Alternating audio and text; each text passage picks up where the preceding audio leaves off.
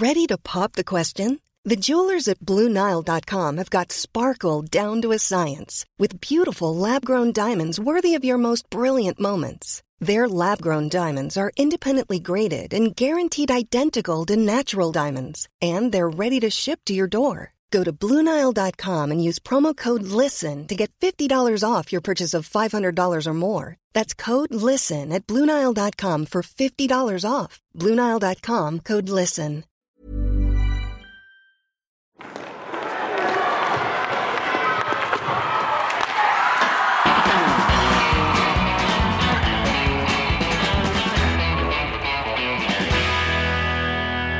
God morgon, god dag eller god kväll. Det beror på när ni lyssnar på det här. Det är dags för ett av de sista Hockeystudio-poddarna för den här säsongen. Vi är inne på upploppet. Vi har en final kvar i Hockeyallsvenskan och eh, just nu så pågår även de avgörande striderna om, om Le Mat. Match 1 är spelad och eh, som vanligt är eh, Mattias Karlsson och Hans Abrahamsson med oss i den här podden. Eh, Kolan, eh, hur har din helg varit? Ah, den har varit bra. Jag kollade på finalmatch 1 mellan Växjö och Rögle och sen har vi hållit på lite grann ute i, i trädgården och sådär. Mycket ute med barnen. Så det har varit en, en bra helg. Våren är på väg och Abris, eh, du är just nu eh, live and speaking från eh, Växjö. Hur är läget i Småland? Eh, lite gråmulet, lite småregnigt och ingen riktig vårvärme än. Men eh, hockeyfeber är det i stan i alla fall. Tänkte du på det när du åkte tåg ner? Jag vet inte hur långt ifrån Jönköping du åkte, men det är lite speciellt. Jag bilade ju ner den här sträckan förra veckan och då, då åker jag igenom Jönköping och så fortsätter man 12 mil söderut så kommer man till Växjö. Himmel och helvete kan man säga va? Ja, det är ju samma, samma landskap och bara 12 mil emellan. Men det har verkligen varit upp och nervända världen här. Och, eh, nej, det, det, det är speciellt, det är det. Vi hoppar rakt in på den första finalen och det är så att eh, det kommer inte bli några målfester. Det behövs 2-1 till Växjö den första finalen. Du var på plats Abris. Vad är dina tankar och, och vad är dina vad hade du för upplevelser inför matchen, under matchen och efter matchen? Ja, men lite besviken var jag faktiskt på, på matchen.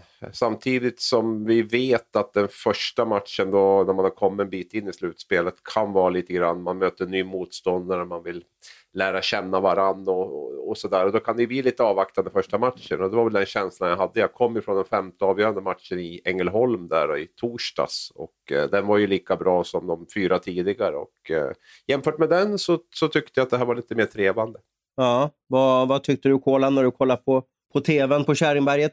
Eh, nej, men det påminner väl kanske lite grann om den matchserien som Växjö hade före mot Örebro. Det, det blir ju inte jättemycket klara målchanser Eh, och det är väl en, en, styrka som de har. De kan alltid stänga ner det andra laget. Och nu möter de ju ändå det, det bästa offensiva laget vi har i serien.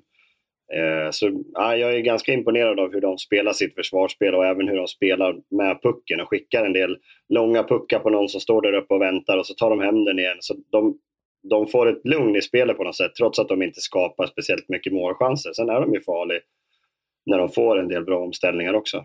Ja, när du såg matchen och Kolan, var, fick du någon känsla av att ah, men det här laget är lite bättre än det andra, eller är det helt öppet fortfarande?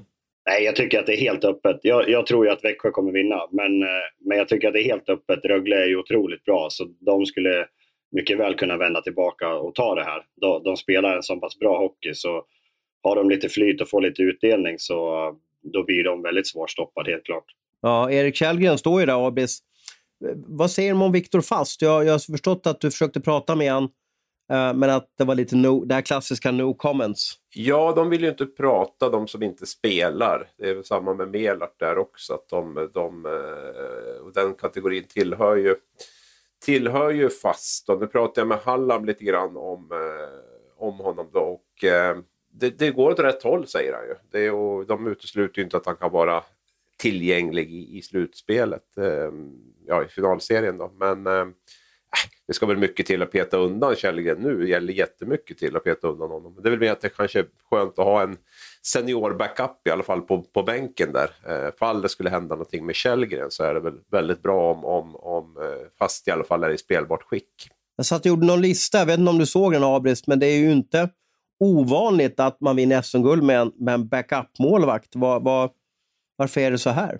Ja, det där har vi ju funderat på genom åren och det är precis som du säger. Jag har ju bara suttit och väntat här på att eh, Johan Gustafsson ska komma in i Rögles mål, att Rifalk ska bli skadad och Johan ska komma in och så vinner Rögle SM-guld. Det, är ju det, det är ju det naturliga scenariot egentligen. För så har det ju varit två gånger om i Frölunda med, med Johan Gustafsson. Att han har inlett som reserv och kom in och vunnit SM-guld. Så att eh, det är väl inte, men ja vad det beror på, men det är väl, alltså bredden är ju utslagsgivande i ett slutspel och oavsett om det gäller backar, målvakter eller forwards. Liksom, och där, och det, det, det, handlar mycket om, den som har bäst andra målvakt brukar vinna SM-guld har vi sagt och det, det kan nog stämma på, på Källgren också här i Växjö. Nu har ju regelverket förändrats genom åren där, men ser man sedan 2012 så är det ju då ganska vanligt att man vinner med, med backup-målvakten. Och det har att göra också att första målvakten då, eh, vi har Johan Holmqvist gick sönder i Brynäs 2012. Vi har Salak som gick sönder för Färjestad och, och, och Nilstorp hoppade in. Vi hade eh, Viktor Andrén som fick chansen 2018 och, och, och eh, tog guld till, till Växjö. När vi pratar om eh, andremålvakter som vinner kolan eh, är det någonting som man tänker när man är i ett omklädningsrum? Eller att, ja, hur ser man på målvaktssituationen som är ganska utsatt? Ja, men det är väl klart att alla de här lagen vill väl ha sin, sin första målvakt som har stått de flesta matcherna. Men ja, alla de här som du pratar om nu, det är ju ganska bra backup-målvakter. Eh, de hade ju likväl kunnat, om de spelade i ett sämre lag, kanske kunna aspirera om att vara första målis. Så det är väl också en av anledningarna. Sen att de just går och, och vinner. De tillhör ju de lagen som är toppen. Då kommer du in, lagen har gått bra i ett slutspel och så kommer in en målvakt som inte har någonting att förlora. Visst, det är klart att han kan bli väldigt nervös och så vidare, men, men jag tror ändå, att nu har jag fått chansen. De flesta målvakter går ju att vänta på att få chansen. Och om du har blivit åsidosatt i ett slutspel, sen när du väl får chansen, då vill man ju verkligen visa att man, att man kan ta den också. Är det inte dumt att slänga in fast nu som inte har stått på länge? Det tycker jag jag, jag tror nog att de ska fortsätta köra med Källgren. Ja, ja. Eh, vad var snackisarna efter den första finalen, Abris? Vad var det som Smålandsposten, Aftonbladet, Expressen, eh, Hockey News, vad var det folk gick igång på efteråt? Ja, men det de flesta reagerade på var ju Sam Hallams utspel på, på presskonferensen som jag, som jag första gången i mitt liv inte fick vara med på en presskonferens. Då ska vi lägga till. Det var ingen, ingen media som fick vara med på på presskonferensen av smittoskäl då hänvisade man till. Så att den kom ju upp i efterhand då när, när vi hade ja, var klar med alla intervjuer och sådär så gick ju liksom inte att bolla den mot Seider då heller då. Utan eh, nej men Hallam tycker jag att han har ju suttit och studerat eh, Rögles matcher då.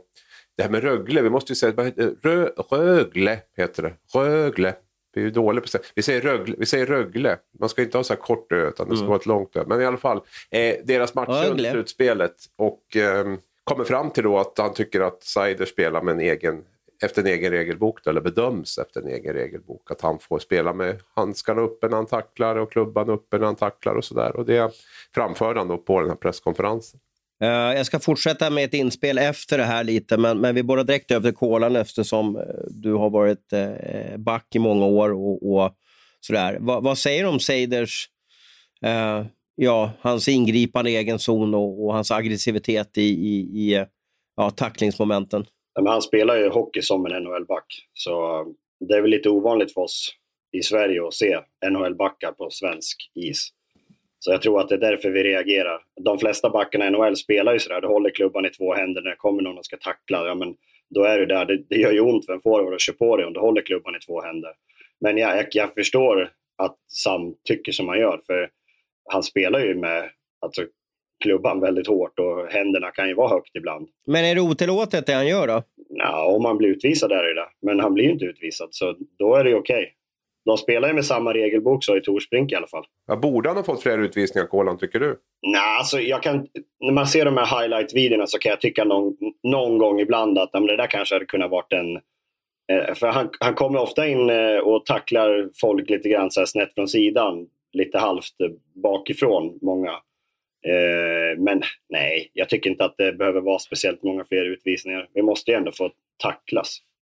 Så nej, inga fler utvisningar. Jag smålog när jag, när jag, ja, jag såg ju inte presskonferensen. Jag vet inte ens var det går att se, om det kanske är på Växjös hemsida eller var de lägger ut den. Eh, men jag, jag, såg ju i texten och jag förstod vad som hade sagts på presskonferensen och då log jag lite för mig själv för jag tycker det här är en klassiker av en rutinerad eh, SHL-tränare att nu får han lite fokus på hur Seider beter sig på isen, att domarna kommer haja till. Det här var ju en utstuderad plan av Sam som varit med extremt länge. Att eh, eh, nu kommer det att blåsas på en crosschecking på Seider framöver här för att det blir lite fokus på det här. Eller Abris?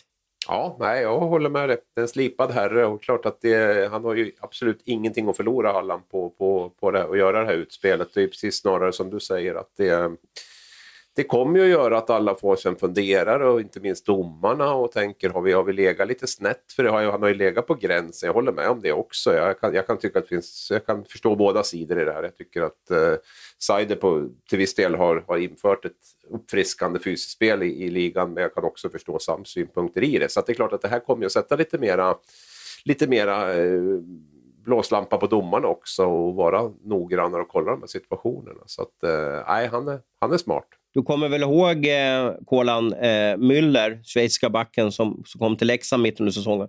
Kommer du ihåg hans första match med Leksand eh, i vintras? Jajamensan. En NHL-back som eh, hade... använde klubban ganska hårt. Så att, eh, det är som jag säger, vi ja, Han hade väl tre crosscheckingar Nej, tre crosscheckingar på, på 30 minuter eller, ja, eller någonting Jag satt och kollade matchen med min son och han, eh, han satt i soffan och skällde och kunde inte förstå hur man kan ta så mycket utvisningar om man har spelat i NHL. Så. Ja. Men du, eh, om du hade varit Seider nu då, och, och motståndarcoachen och i ett viktigt läge som det här är, går ut och lite, ja, lite hänger ut dig. Hur hade du känt som hockeyspelare när du kliver in på isen nästa match? Nej, men jag tror inte att, det är inte ens säkert han förstår vad Sam har sagt.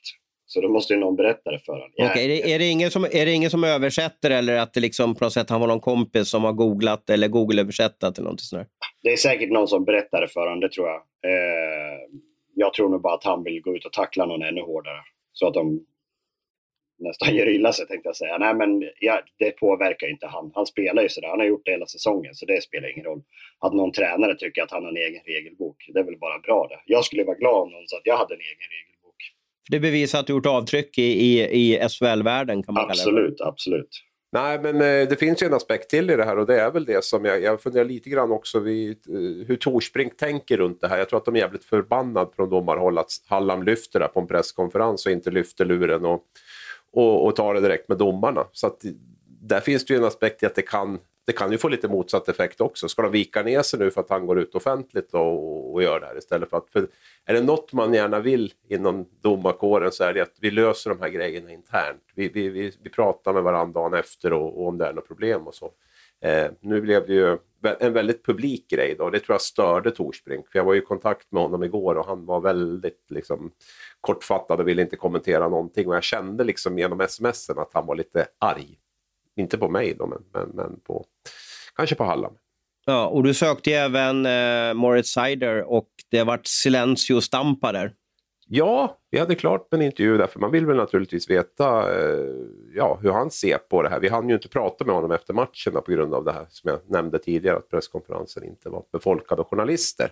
Och det var klart att vi skulle, han skulle ringa mig, men sen blev det ändrade planer snabbt. Fick ett besked om att han inte var tillgänglig för intervjuer och sådär. Så att jag vet inte hur, om Rögle då hade bestämt sig för att... Och det är därför jag tolkar att han gjorde ju inte, han gjorde inte avtryck i, i, i matchen Moritz. Det är därför jag tolkar det som att han på något sätt har fått det här beskedet att han hamnade i en liten torktumlare efteråt där. Och därför som jag tänkte att gjorde han det lite enkla och gjorde liksom strutsen, stoppade huvudet i, i sanden där och, och, och valde att eh, ja, men nu fokuserar jag på hockey. Eh, det här att inte prata i media, att liksom på något sätt inte ta tag i, i problemet. Är det, är det en bra taktik, Håland? Nej, det tror jag inte. Jag, för övrigt så tror jag att, eh, att det är Rögle som har beordrat han att inte prata. Jag tror inte att han har gjort det själv.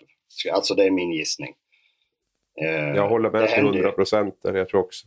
Det, det händer ju ibland att, att klubbarna säger åt spelarna att de inte ska prata i media. Om det har hänt någon speciell grej till exempel att de inte får kommentera utan det är klubben som ska, som ska sköta kommunikationen utåt. Det händer ju jätteofta så jag tror inte att Seider i det här fallet har, har sagt nej utan det är nog Rögle som, som inte vill att det ska lägga någon fokus på han utan att han ska få vara i fred. Kom ihåg det långa öet där Kolan. Rögle, inte Rögle. Ja, jag, det kommer jag nog aldrig att lära mig. Okej. Okay. Ja, det är bra. Du, när vi ändå snackar om eh, domare här. Eh, final två är för övrigt på måndagskvällen. Men vi måste gå över till, eh, det hör ihop med det vi har pratat om precis, Guldpipan eh, delas ut varje år. Kan du berätta lite om Guldpipan, Kolan? Ja, eh, varje år så kommer det ner blanketter till omklädningsrummen i alla SHL-lag. Och där får man fylla i vilken domare. Eh, I printform, alltså det kommer, det kommer en klassisk liksom, vit papperslapp alltså? Ja, det står lite finare vilken domare som har varit bäst och så vidare. Ja. Eh, så att då ska man fylla i där vilken domare man tycker är bäst. Jag kommer inte ihåg om det, jag tror att man kanske fyller i flera namn och sen eh, blir det någon slags poängsystem utav det där. Eh, och den, den domare då som får flest poäng eller röster eh, vinner då Guldpipa. Och jag tycker att det är ett, ett bra val de har gjort. Jag gillar han främst för att han är duktig på att kommunicera. Och jag tycker att det är väl, ja det är bra om du kan döma också helt klart. Men, men eh, en av de viktigaste grejerna är ju, som domare är du ju ändå kommunikatör. Eh, så du måste ju kunna kommunicera på isen och det tycker jag att han gör på ett eh, väldigt bra sätt och han svarar i, i media och så vidare utan att hela tiden skylla ifrån sig som faktiskt en del kan göra. Men eh, jag tycker att han, han, han och jag har i alla fall alltid fungerat bra sådär. Så eh, jag gillar Micke Nord. Han är ju en av Sveriges bästa domare, men dit jag försökte komma till det är ju lite att det går som i, i sjok det här. Att först var det Rådbjer, sen var det Kuben och sen var det Nord. Jag fick ju en känsla av att om du får det där pappret i omklädningsrummet så frågar du, vem har ni röstat på? Ja, vi röstar på honom. Ja, då röstar jag på samma. Hänger du med? Att, att, att det är en sån grej, alltså är det så? Eller, eller sätter man sig och funderar 45 minuter, vem har varit bäst i år? Eh, jag gjorde nog kanske aldrig det. Jag, jag ska vara ärlig och säga att jag vet ju inte vad alla domare heter, så det är skitsvårt att fylla i eh, skriva ner namn. Det bästa hade varit om det stod namn på alla domare så kunde man sätta ett kryss. Eh, för mm. jag, när jag spelade, jag visste inte vad alla domare hette. Det måste jag vara ärlig och säga. Så att, eh, kan jag ha glömt någon stackare där. Ja, de som är störst avtryck brukar man ju komma ihåg. Det var ju svårt att glömma bort eh, Sören Persson till exempel. Vad tänkte du om Sören? Nej, men han, det finns ju en massa fina klipp på han när han brottar ner spelare och så vidare. Det är en sån domare som man inte glömmer och det gick ju knappt att säga ett ord till honom. Han var ju, han var ju en polis på isen verkligen. Det var ingen domare, det var ju en, en militärpolis på isen. Mm, mm. Vad säger du om eh, eh valet av årets guldpipa, eh, Abris? Jag måste väl ha stor respekt för spelarna i och med att de, eh, de ändå har att göra med dem i varje omgång. och Så, där. så vi, får, vi får väl lita på det. Men, men det, jag, jag förstår lite ditt resonemang också om man, om man får det liksom av gammal vana hela tiden för att man, ja, jag kommer inte på någon bättre så jag fyller i Micke Nord. Liksom, typ så här. Och de, de kanske inte har koll heller. Tidigare hade ju domarna namnen på ryggen i alla fall så då var det ju lättare att veta vad de hette och så. Nu är det väl ett nummer de har och det tror jag inte spelarna har så här hundra koll på. Men Nej, men han har ju byggt upp ett jättebra rykte. Jag menar, han gjorde ju två jättemissar i den här matchserien mot HV och Brynäs där han blåste för tidigt. Alltså, det är här, alltså, bedömningar kan man göra fel på isen, det, det jag full för. Men just det här att blåsa så tidigt som han gjorde i två sådana situationer är ju... Ja, det är som att missa upp ett mål två gånger skulle jag säga som en spelare. Och eh, en normal domare hade väl varit bortplockad nästan från en sån serie. Liksom. Det hade väl, men han har sånt förtroende av, av både spelare och ledare så att, så att han, får, han får köra på ändå. Och det är ju något han har byggt upp så det, det ska han väl all, all cred för. Och, eh, eh, när man ser på totalen, när det handlar om just det här att ha kommunikation, kunna erkänna sina misstag, eh, bedömningen på isen och så, så, så landar vi kanske i att han är den, är den bästa fortfarande. Vem är på silverplats då, eh, Kolan? Nej, jag vet inte. jag kan inte namnet på domarna ju. Kom igen, en till. Volmer, Ölund. Ja, men det finns flera bra domare. Det är ju, jag tycker att det är Sjöqvist är också bra. Björk, ja men de är bra. Men eh, ja, det är ju... Jag kan tycka att röstningen skulle vara annorlunda. Eh, det hade varit bättre om, om antingen om du kanske får en eh, hemskickad på mail eller något sånt där. Eh, så kan du fylla i den där i lugn och ro hemma så att alla får den via sin mail. Så att du inte behöver bli påverkad av de andra. Men framförallt att alla namn står på domarna så att man kan, kanske en bild också. Hade varit trevligt. Jag kan ju tycka att man kan digitalisera den där omröstningen också på något sätt via, via eh, sms eller BankID eller vad som helst. Då. Men, men strunt samma, Nord är en jättebra domare. Jag har alltid bara funderat på, eftersom det här är ju ett av få spelarpriser, det vill säga som spelarna delar, delar ut. Ni, har väl ett, eh, eh, ni väljer väl ut bästa spelaren också i, i eh, SHL, men jag har alltid funderat på hur går det till? Ja, det är exakt likadant. Om det är liksom lagledaren som, som ger... Ja, det är papper i omklädningsrummet på det också? Då, så. Ja, de har bara bytt text på lappen. Jaha, okej. Okay. Ja, just det. Ja. Ja, spännande. Kul att få insyn hur det funkar i eh, omklädningsrummen eh, långt där inne. Vi byter fokus till eh, Hockeyallsvenska finalen. Och vad har hänt där? Nej, egentligen ingenting. För att det har spelats två matcher och eh, serien ska flyttas upp till Umeå och när match tre är, eh, det vet vi inte. Eh, preliminärt så ska den börja på torsdag, va, Abris? Torsdag är sagt, ja. 6 maj. Och läget som jag tolkar det just nu, då, eh, det här är beroende på om man har en Björklöven klubbmärke eller om man har en Timråhalsduk på sig så är det så att Björklöven fick ett, ett, ett smått otroligt utbrott av eh, covid-19. Eh, stort sett hela eh, organisationen runt A-laget drabbades. Eh, Timrå var inte så farligt, de tränade. Sedan så slog det över till Timrå och de drabbades nog fruktansvärt. Nu är Björklöven tillbaka på is. Liksom, de börjar ha slickat såren och, och, och är redo att gå in i, i gladiatorarenan. Timrå däremot ligger ju efter då i, i rehaben. Då. Uh, hur ska man lösa det här, Abris? Och det säger, den, den slänger du på mig. Ja, jag vet ja, inte. Jag nej, men man får ju, man får ju, nej, men de, de lagen är ju helt inställda på att de vill spela om det. Eh, och i bästa av sju matcher också. Så man får väl bara man får väl avvakta och se så att eh, båda lagen känner sig, eh, känner sig i form för att spela helt enkelt. Det lär väl vara en dialog misstänker jag där. Eh, som vi var inne på, Björklöven har fått träna ganska länge nu. Timrå ska testa på is, några stycken i alla fall idag, måndag. Eh, och de ska spela på, vad sa vi nu, torsdag va?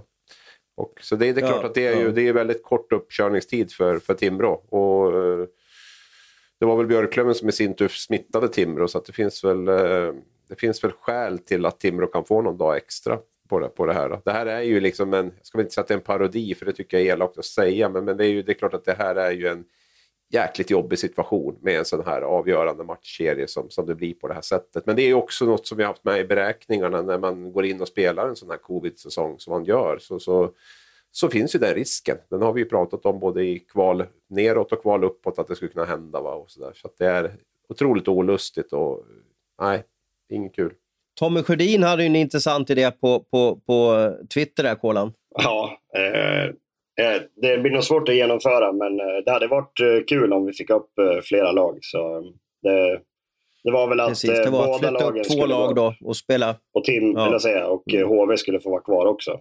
Mm. Men det, det, tror jag inte på. Men däremot så tror jag att, eller jag tycker den här, jag tror att jag sa att det var fiasko förra veckan. Jag håller nog fortfarande kvar på att det har blivit ett fiasko med den här finalen.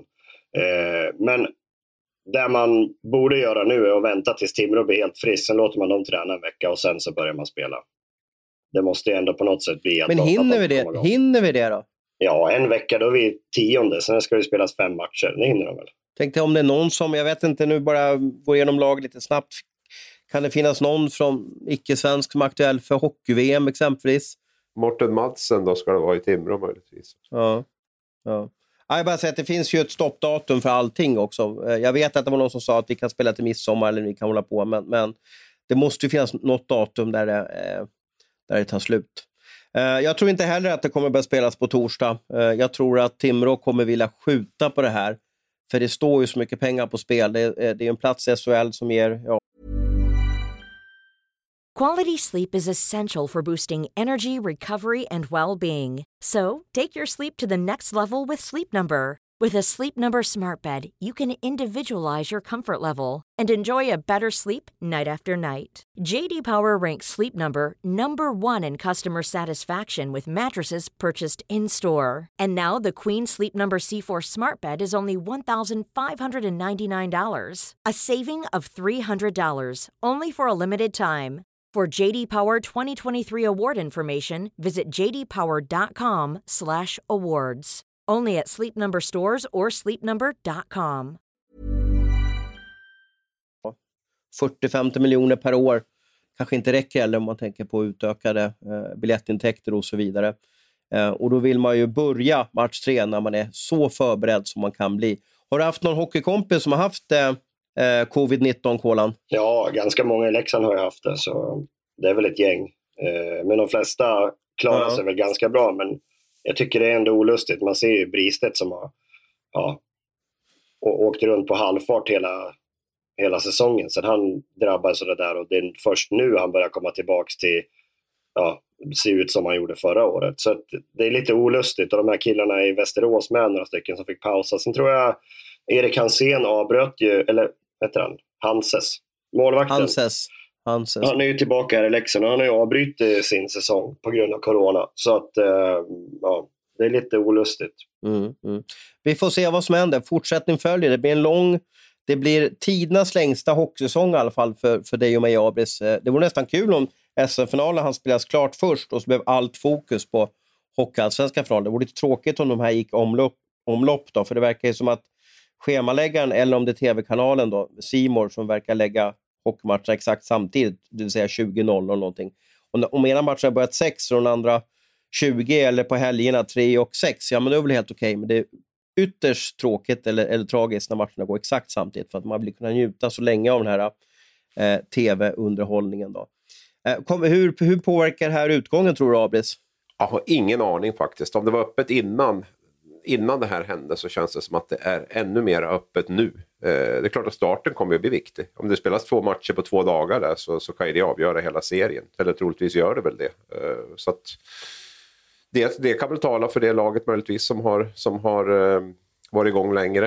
Eh, sen beror det väl också på vilka, vilka som är värst drabbade, liksom vilka spelare som har ja, som inte kommer upp i full kapacitet eh, när det gäller vilket lag och sådär som också kan påverka naturligtvis. För jag har ju svårt att se att alla de här som har varit smittade kommer att kunna spela på 100% av sin, sin kapacitet. Det låter ju orimligt. Ja, ja. Eh, vi går över till lite silly season. Det har hänt mycket under förra veckan.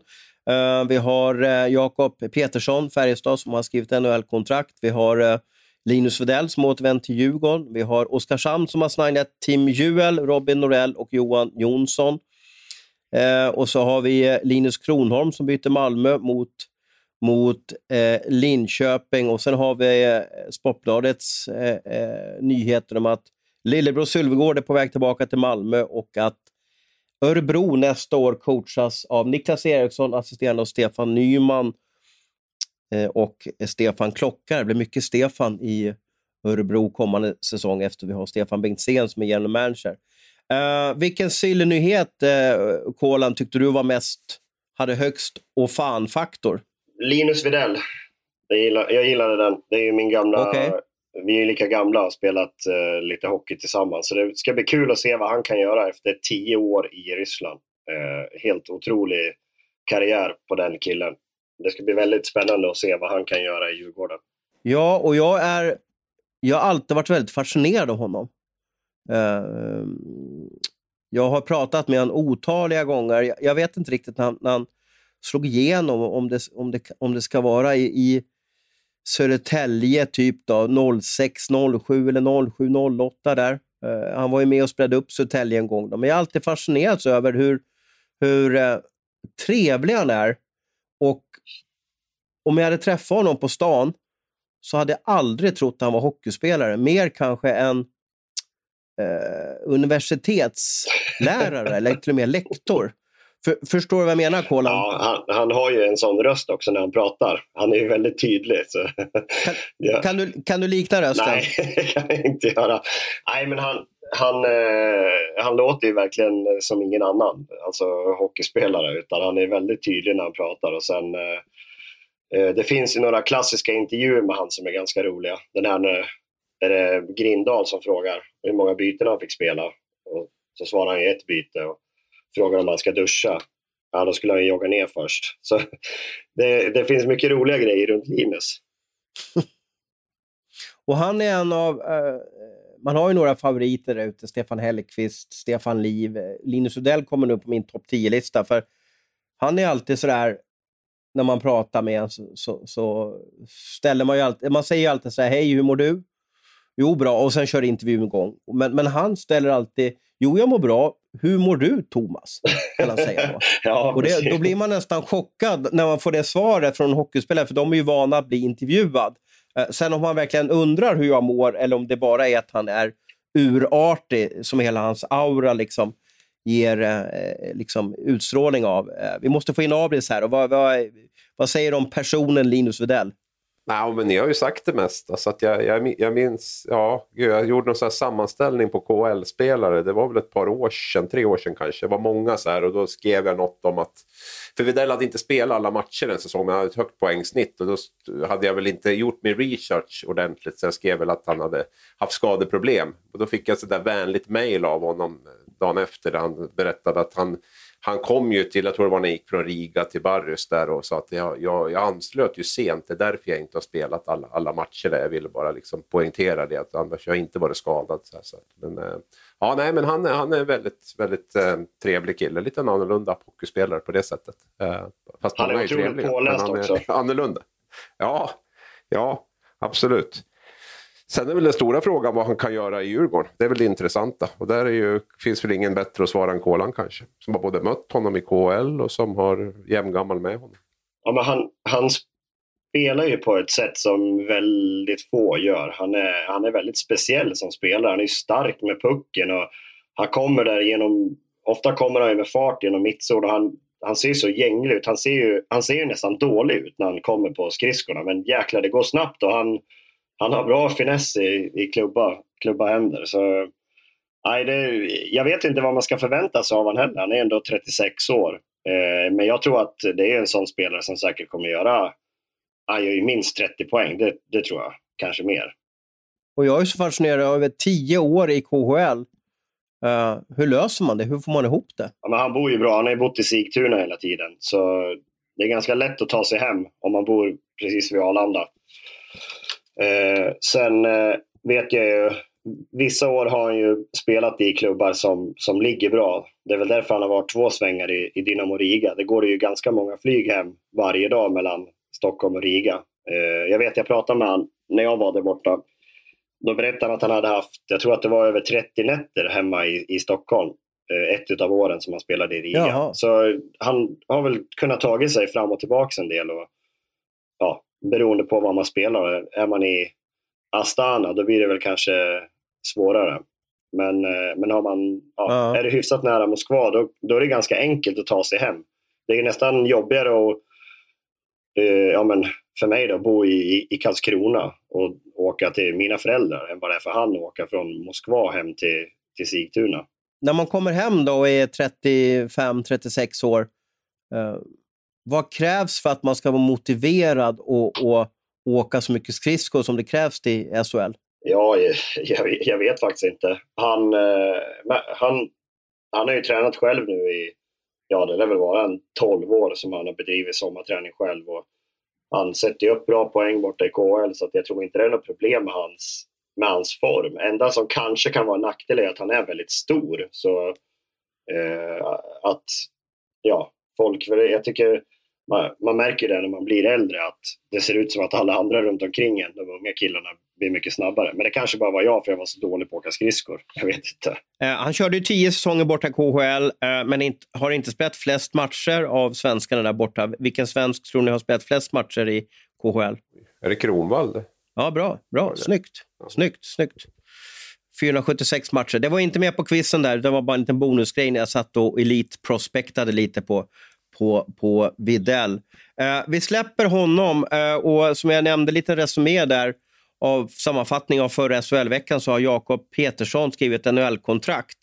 Eh, det som skedde, eh, som vi skulle ta upp förra podden, men det är inte riktigt han, det var att Holtz och Raymond har också skrivit eh, NHL-kontrakt. Och jag tänkte att vi skulle prata lite om när ska man skriva NHL-kontrakt och åka över till Nordamerika? Det vill säga, när är man mogen? Som jag blev upplärd så, så, var man mogen när man hade spelat när man var typ bofast i Tre Kronor. Um, du valde att göra den här resan över till Nordamerika, eh, Kolan. Eh, och därför är det intressant att höra hur du ser på det här 2021. Om du fick göra om din karriär, när hade du tagit steget till Nordamerika då? Jag tror så här, det folk måste förstå är ju att man väljer oftast inte själv när man ska åka över. Eh, de, de flesta ishockeyspelarna får aldrig ett NHL-kontrakt. Har du väl turen att få ett NHL-kontrakt så tackar ju de flesta ja. Det är inte säkert att det kanske är vid bästa tidpunkten i din karriär. Men det är inte många procent av hockeyspelarna som får två NHL-kontrakt. Så jag tror att i många fall är det det som avgör. I, i mitt fall var det ju det att jag, jag hade spelat i Allsvenskan och gått bra där. Eh, från ingenstans så får jag ett NHL-kontrakt för att Anders Hedberg trodde på mig. Eh, så han, jag tror att det var han som lyckades tjata till att jag skulle få chansen att, att prova. Så i mitt fall blir det ganska såklart. Om jag inte tar det där kommer jag förmodligen aldrig att få chansen. Eh, och jag tror att det är likadant för ganska många. Jo, men om du fått chansen ett år, får du inte chansen nästa år igen då? Jo, om det går bra så får du det, såklart. Eller hur menar du då? Jo, men lite så. Alltså, jag vet ju hur det var förr. Då, då kunde de ju tjata på de här äh, Garpenlöv och vad de nu hette. Liksom, i flera år nästan. Och sen till slut så åkte de över dem man spelade sitt andra VM eller någonting. Nu, nu åker ju de här killarna, många åker ju över innan man är helt bofast, innan man snittar 15 minuter i istid i SHL. Det är väl den diskussionen som är intressant. Men, men jag förstår ju hur du menar. Du menar ju så att får du ett NHL-kontrakt eh, på e-mailen eller, eller, eller hur nu skickas till dig, så är det, alltså, man vågar inte tacka nej. Är det så jag ska tolka dig? Nej, men så är det ju. Det är ju om du väl får ett så är det inte så troligt att du får ett till om du tackar nej till det första.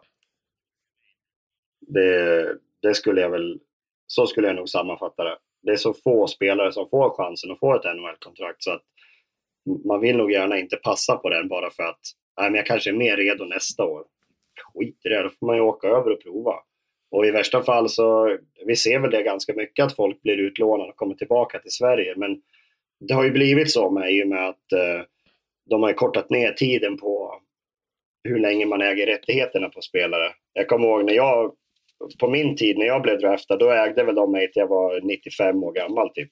Nu har ju det ändrats lite. Mm. Mm, mm, mm.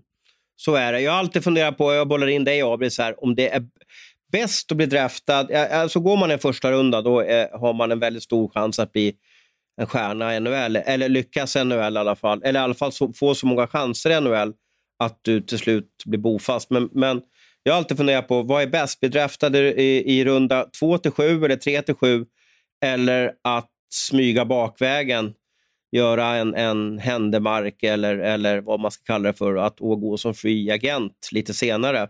Vad, du har ju skrivit om, om många av de här personerna, Abris. Vilken väg tror du är bäst till att bli bofast i NHL? För det är ju det man siktar på till slut. Jag vet inte om det finns någon optimal väg. Jag tror det är otroligt olika från individ till individ. Jag har svårt att se att det ska vara någon nackdel att, att vara en, en, första runda. Det är klart att det finns nackdelar, men, men alltså att det gör ju ändå att du har får fler chanser och eh, de satsar mer på det. De har mer koll på det och det betyder mer för, för klubben också. Samtidigt så är det väl lite, kanske lite mer press på det också, att du ska komma över och leverera och helst göra det ganska tidigt och sådär. Så, men jag tror det är jättefarligt att generalisera som, som många gör i det här och när man ska åka och vem som ska åka när och hur och var. Och så här. Och jag menar, om vi tittar på Holtz och Raymond nu så är det väl också ett stort sätt för klubbarna att få lite mer kontroll över deras liksom, val inför framtiden här nu. För jag menar, eh, Detroit kanske inte är supernöjd med, med Raymonds utveckling i Frölunda den här säsongen, vilket jag har full förståelse för. Å andra sidan lånar man ut Seider till Rögle som är ett år äldre då, och ser att han får en superutveckling här i, i, i Rögle. Eh, så att eh, det, det, alltså, det, det, vi måste ju ha respekt för att NHL-klubbarna, allt vi gör här tycker inte de är fantastiskt. Om vi säger att en svensk klubb har draftat en österrikisk spelare så kanske inte de tycker att det liksom är jättebra att han är kvar i österrikiska ligan hur länge som helst heller. För att de, här i Sverige så tycker nog vi kanske att vi kan göra den här spelaren bättre om vi har honom nära oss. Så att det där är ju... Det, det, finns så många aspekter i det där. Och sen handlar det ju om vad spelaren själv vill också. Men jag kan ju tänka mig att Detroit eh, signar Raymond. Det är inte säkert att de lånar ut honom till Frölunda om han nu ska hem till Sverige. För man tycker inte att eh, han har fått de chanser han ska få där. De tycker inte att han har spelat den hockey han behöver spela och så vidare. Så det kan ju bli att de lånar ut honom till en, till en annan SHL-klubb eller spelar honom i AHL. Ja, eh, fortsättning följer kan vi säga i alla fall. Vi flyger, vi flyger vidare på vårt manus här för dagens podd och det är dags för eh, eh quizen. Eh, är ni redo pojkar? Alltid redo. Ja. Fråga nummer ett. Vilket lag blev KHL-mästare? Så ska vi ha lite koll. Uh, Småland Rules i Hockeysverige just nu. Hur många lag från Småland har vi 2021-22 i SHL och Hockeyallsvenskan? Är du kvar, Kolan? Ja, jag är kvar. Där. tog lite tid. Ja, ja, ja, ja. precis. Eh, bra. Fråga nummer tre. Eh, det är även final i Schweiz. Vilka lag eh, är med i finalen? Oj, oj, oj. Nej, det här kan inte jag. Omark spelar för ena laget och Tangnes eh, coachar väl andra laget. Eh, bra, vi har fått svar från båda. Fråga nummer fyra. Rögle är klubbens första SM-final eh, någonsin. Oerhört kul. Hur många pensionerade nummer har Rögle bandyklubb? Mm. Jag fick identiska svar fick jag eh, från er båda. Eh, fråga nummer fem. Pontus Holmberg avgjorde första finalen i lördags. Var är han uppväxt någonstans? Känd pappa. Eh, vi har ett slutresultat. Eh, Abris eh, tre rätta snabba svar och Kolan ett korrekt svar. Eh, ta igenom oss lite, tar igenom oss lite, lite snabbt här. KHL-mästare, eh, vilka är det? Eh, Kolan? Omsk. Avantgarde Omsk. Vad är det för, kan berätta lite kortfattat om Omsk och Avantgarde? Vad är det? Alltså kan, om, du, om vi kan dra, om det, folk som lyssnar på det här då, kan du dra en jämförelse? Det är ungefär som SHLs XXX om du förstår vad jag menar. Eh, oj, ja. Men det här är ju en klubb med mycket pengar. Eh, så vad, vad ska vi sätta dem då? Är det SHLs Färjestad eller KHLs Färjestad? Får vi säga. Hur är staden då? Nej, men där är det jättetrevligt. Det är många svenskar som har varit där nere. Ahnelöv var ju där flera år och, och spelade. Eh, så det är ett bra ställe att vara på. Ja, ja. Fråga nummer två, då var det ju en fråga om eh, Småland. Hur många lag har de i SHL och Hockeyallsvenskan nästa år, Abris? Jag drog till med sex, men jag, jag har inte hunnit räkna och kontrollräkna än. Kan du ta alla då? Lite Ja, alltså de jag tänkte på var ju, var ju Oskarshamn och Växjö i SHL då. Och sen var det HV, Tingsryd, Troja och Västervik då. Har jag glömt något nu? eller? Tingsryd. Jag sa väl Tingsryd va? HV, Tingsryd, Troja, Ja. Västervik. Ja, men du svarade rätt. Sex, det är sex lag i alla fall, så att du, du, du har helt rätt. Ja. Kolan svarade fem där, gjorde han. Då. Nej, fyra tror jag. Nej, fyra, nej, fem svarade du. Nej. Nej, fyra svarade helt rätt. Det var fem, fem på en senare Ja. fråga, precis. Ja, nej, så det är imponerande av Småland. Sen får vi se. HV är väl inte så glada över att de är i eh, Hockeyallsvenskan, men Troja gick ju upp där, så nu har vi ett lag mer i de högsta serierna. Fråga nummer tre. Vilka lag spelar i final i Schweiz? Det är eh, Genève och Zug, eller Servette och, och eh, eh, Zug. Eh, det kunde Abris också. Eh, du är påläst. Är det Tangnes-effekten som gör att du har koll eller sitter du och, och följer det här på Flashscore varje, varje kväll? Jag försöker hänga med i slutspelstiden lite grann. Tycker lite intressant om andra ligorna också faktiskt. Men ja, det var väl lite, lite flyt då, då kanske. Jag såg att Omark var klar. Ja, noterbart är att eh, Zug då som är alltså de är outstanding just nu i schweizisk hockey. Eh, de vann grundserien med jättemånga poäng. De slog ut Rapperswil som faktiskt slutade på plats 10 då i semifinalen. Då. Så att eh, Rapperswil hade varit en riktig skräll om de hade gått till final, men Zug blev för, för starka. Jag tror de vann med 3-1 i, i semifinalen. Eh, Rögle, pensionerade nummer. Hur många, hur många sa du, Abres? Jag vrålchansade på fem. Ja, ja. Och eh, jag kan berätta att Kolan sa samma sak. Och nu måste jag gå in och kolla här för att nu måste jag tjuvläsa lite vilka, vilka, de, vilka de är. Då har vi, har vi alltså då eh, Kent Sviss Svensson, Lennart Åkesson, Roger Elvenäs, Kenny Jönsson, Stefan Elvenäs och Jakob Johansson. Alltså sex spelare, så det var ingen som hade rätt där. Eh, uh, chansade ni bara, eller satt ni och räknade i huvudet där, eller hur gjorde ni? Jag chansar. Jag har Jag ingen aning vilka de har i tak. Ja, Eh, och ingen som hade rätt där. Sista frågan. Pontus Holmberg, eh, vad heter hans pappa, Abris? Jörgen. Just det, och det är alltså Västerås som är uppväxtort. Du drog till med Sundsvall, va, Kolan? jag tänkte inte ens på den spelaren, ska jag, om jag ska vara ärlig. Vilken spelare tänkte du på Jag då? tänkte på Filip Hollander. När du sa Holm, Ja, okej. Holmberg så kom ja, jag att men tänka ju- på han i Luleå. Och sen kom jag på att de spelar inte ens final. De åkte ju ut. Nej, just det. Ja, han avgjorde som sagt var i lördags, därför jag tänkte att han skulle vara lite aktuell där. Eh, bra jobbat! Ny, ny, seger av Abris. Det är bara att komma igen, va, eh, Kolan? Ja, om man inte ens har koll på vilka som spelar final så tror jag att det kommer bli väldigt tufft för mig framöver. Om jag ska kunna ha en chans mot ja, ja. Abris. Just det. Just det. Eh, vi flyger vidare. Eh, jag är fascinerad av det som sker i Luleå. Eh, Carl Fabricius fick inte nytt kontrakt. Och eh, Det lutar åt att klubben vill göra sig av med Niklas Olausson.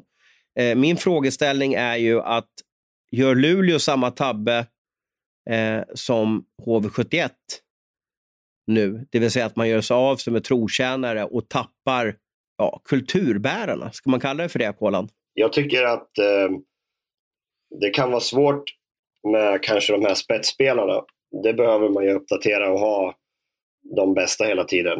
Eh, men jag tänker på en sån som Karl Fabricius eller kanske Henrik Eriksson i Djurgården. jag har lite svårt att förstå varför, varför man måste göra sig av med dem. De borde kunna spela så länge de själva vill lite grann. De fyller sin funktion i laget. De ger allt på träning. De är otroligt goda lagkamrater. Eh, jag vet inte varför man väljer att byta ut sådana spelare. Det, det, måste ju vara drömmen att ha dem i ett lag. De, de kräver ju inte att spela när man tar ut målvakten till exempel. Och de är nöjda med att få komma till ishallen och träna stenhårt och sen spela matcherna. Och de minuterna de får, det gör de så bra de bara kan. Eh, jag har jättestor respekt för sådana spelare och jag har lite svårt att förstå varför man, varför man gör sig av med dem. Vad säger du om min frågeställning, Abris? Den är jättesvår, tycker jag. För att eh, jag har respekt också för att man på ett sätt eh, ja, tittar lite grann på prestationen och känner att vi ska inte av nostalgiska skäl liksom, eller antal matcher förlänga med den här spelaren. Samtidigt som jag, ja, inte minst efter årets säsong med HV, har liksom fått större respekt tror jag för det här också med, med, med, med att ha den här typen av spelare kvar. Eh, det där är ju också extremt svårt när man inte är på insidan, men det, det som kanske förvånar, nu kan jag inte alla turer i Fabricius-fallet, men att man i alla fall inte, likt Törnberg, att man i alla fall har en förhandling. För det verkar ju nästan som att Luleå har tagit det här beslutet utan att man har diskuterat lön och sådana saker. Det var ju också fallet i, med Martin Törnberg och jag tror även Oskarsund, att man inte ens eh, för det är klart att det här är ju spelare som en gång i tiden i alla fall har legat ganska högt men som kanske inte förtjänar den lönen nu. Och, eh, men behåller dem till en, till en låg lön och kanske vara i en fjärde kedja eller det, ja, det, det, skulle jag nog överväga mer kanske än vad, än vad de här klubbarna har gjort. Alltså jag, det där har alltid jag fascinerats över och jag vet inte om, det, om jag är liksom löneintresserad eller inkomstintresserad. Jag hamnar i en vinkelvolt där. Men, men vi ser att man är van att tjäna 250 000 eh, och har gjort så under 7-8 års tid. Jag säger inte att Fabricius har haft den lönen, men, men det finns ju andra spelare som liksom börjar eh, hamna på upploppet av karriären. Och så blir man kvar ett år till och så får man 80 i månaden. Är det så lätt att motivera sig då, Kolan?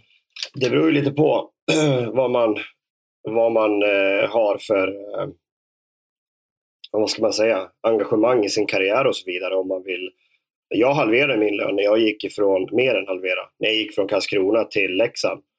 Eh, men då hade jag ett, ett mål med den resan. Så det beror ju helt på vad man, vad man ser framför sig, vad man kan tänkas göra. Jag tyckte fortfarande att, att det var en bra lön trots att jag hade halverat den från SHL ner till Allsvenskan. Men vad hade du för mål då? Att få gå upp med ett lag? Var det så du tänkte? Eller? Jag hade ju fått frågan från Leksand flera gånger tidigare under min karriär, men det hade aldrig passat. Och Eh, ja. Och sen fick jag inte komma en gång. Men eh, ja, så nu var det verkligen så här, men ska jag, om jag någon gång ska spela i Leksand så är det ju nu jag har chansen att kunna göra det.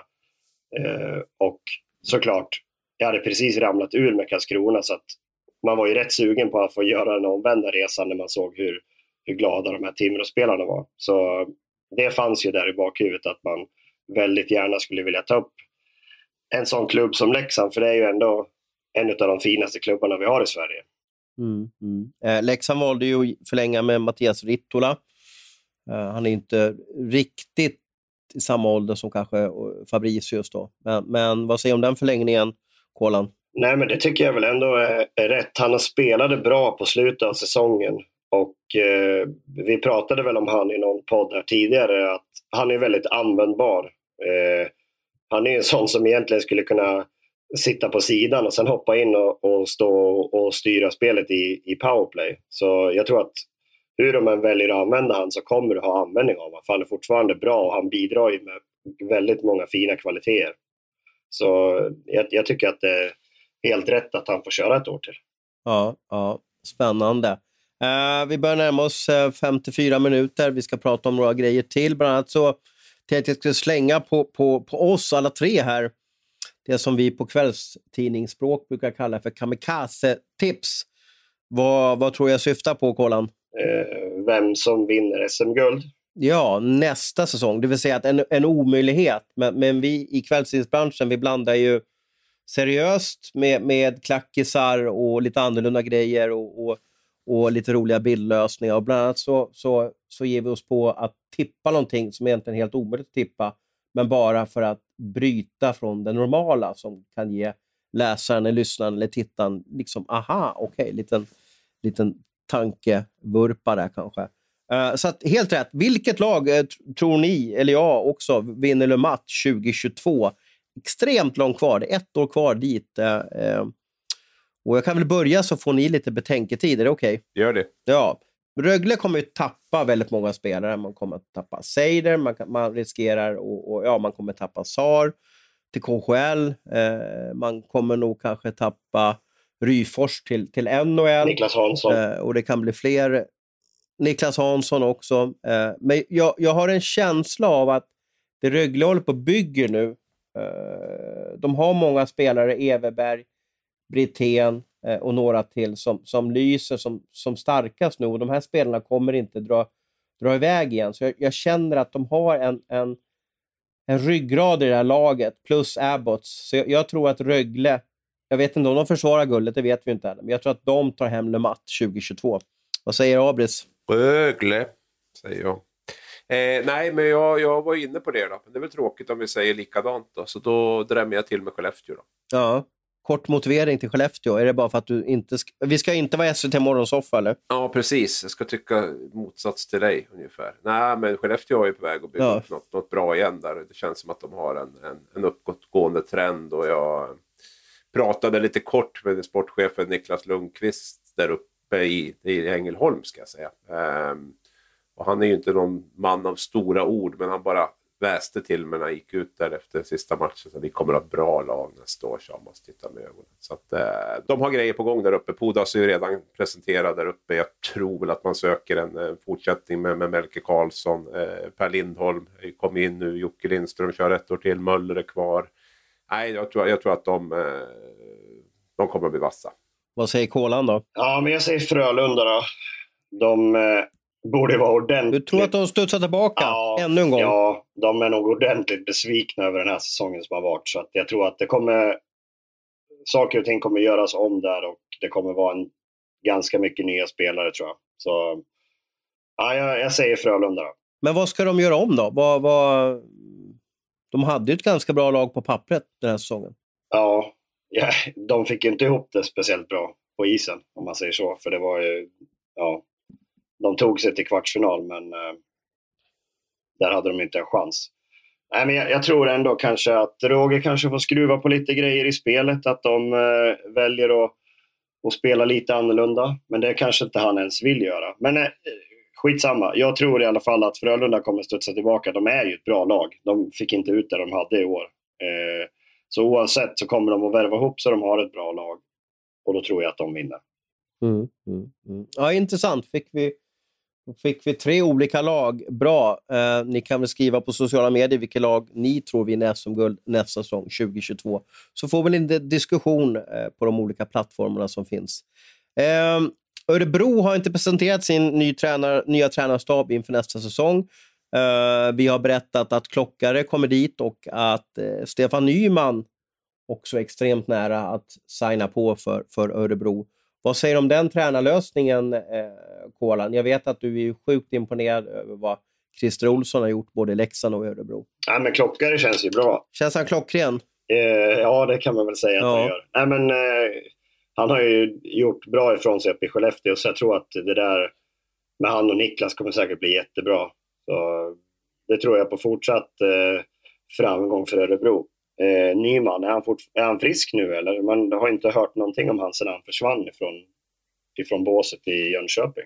Var du den sista, så, eller den senaste som pratade med honom? Abris, eller vem var det som hade kontakt med honom eh, av dig och mig senast här? Ja, jag har väl haft en sms-kontakt, men det var ju ett tag sedan nu. Men jag har väl förstått det som att det har gått åt rätt håll utan att för den skull vara, vara, klock, vara jättebra. Vi har väl inte, ja, man har väl varit ganska sparsam med kommentarer när vi har frågat sådär. Men, men eh, jag, jag, är ganska övertygad om att han är ju inte killen som jag hoppar på det här om inte han känner att han är återställd. Det har, det har jag jättesvårt att tro. Så att, eh, det, då, då är han nog så pass att han eh, så att han klarar av att stå i ett SHL-bås. Det tror jag. Och det är väl en intressant ja. lösning. Jag tror väl att Nyman i så fall blir den som tar Christer Olssons plats och att Klockare mer tar Jörgen Jönssons plats. Då. Klockare har ju, har ju jobbat en del med forwards. Då när Bert Robertsson och han hade, hade Skellefteå där och sådär så, så hade ju Bert backarna och, och Stefan hade mera, mera offensivt och sådär. Så att det, han är ju inte, inte ovan vid, vid den rollen. Um, så att det, det, det låter som en, en väldigt gedigen, gedigen lösning. En rutinerad och meriterad tränarstab på, på alla sätt och vis. Så det, det har ju gett framgång till Örebro tidigare och det bygger man vidare på nu. Mm, mm, mm. Vi får se vad som händer. Eh, som sagt var, jag är nästan mest spänd på hur det blir med den här Hockeyallsvenska finalen. När drar den igång? Hur många matcher blir det? Eh, tänk om ett lag bara liksom kör över alla. Vi säger att Löven kör över Timrå nu i, i tre raka matcher. Alltså Timrå kommer ju inte gå med och godkänna det här. De, de kommer tycka att det här har blivit helt fel. Då. Så den serien, hur än den utvecklas, kommer, kommer eh, vara en, en äkta och riktig Hitchcock-thriller, tror jag. Har ni något mer ni vill prata om eller ska vi ut i vårsolen och få lite färg? Nej, men det känns väl bra, det vi har gjort ja. idag, eller? Ja, tycker det. Då avrundar vi och så tackar vi för alla lyssnare som eh, har stått ut med oss i 60 minuter och så hoppas vi att ni har riktigt sköna majdagar framöver. Ha det bra nu!